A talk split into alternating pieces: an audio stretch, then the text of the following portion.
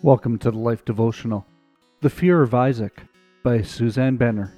If the God of my father, the God of Abraham, and the fear of Isaac had not been on my side, surely now you would have sent me away empty handed. God saw my affliction and the labor of my hands and rebuked you last night. Genesis 31:42. Isaac understood God's power. God enabled a barren 90-year-old woman to give birth to a son. Isaac called her mom.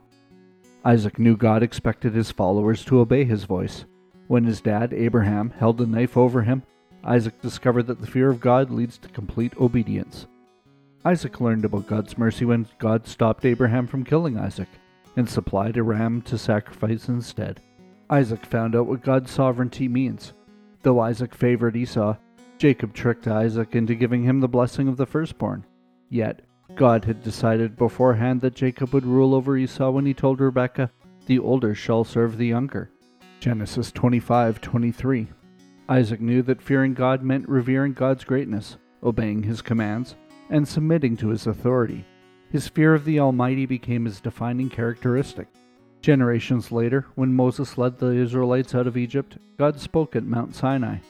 God's voice and his appearance in the fire terrified the people they promised to obey everything God commanded, if only Moses would listen and speak to God on their behalf. God responded, Oh, that they had such a heart as this always, to fear me and to keep all my commandments, that it might go well with them and their descendants forever. Deuteronomy 5:29. He wanted them to have the fear of Isaac. God longs for us to fear him, to rightly understand his authority and power, so that we will always obey him. Then, like Isaac, we will experience His goodness. A prayer for today. Almighty God, you alone are God. Teach me to revere your holy name, to obey your word, and to worship you only. Help me make reverent fear of you my defining characteristic. Amen. Go deeper.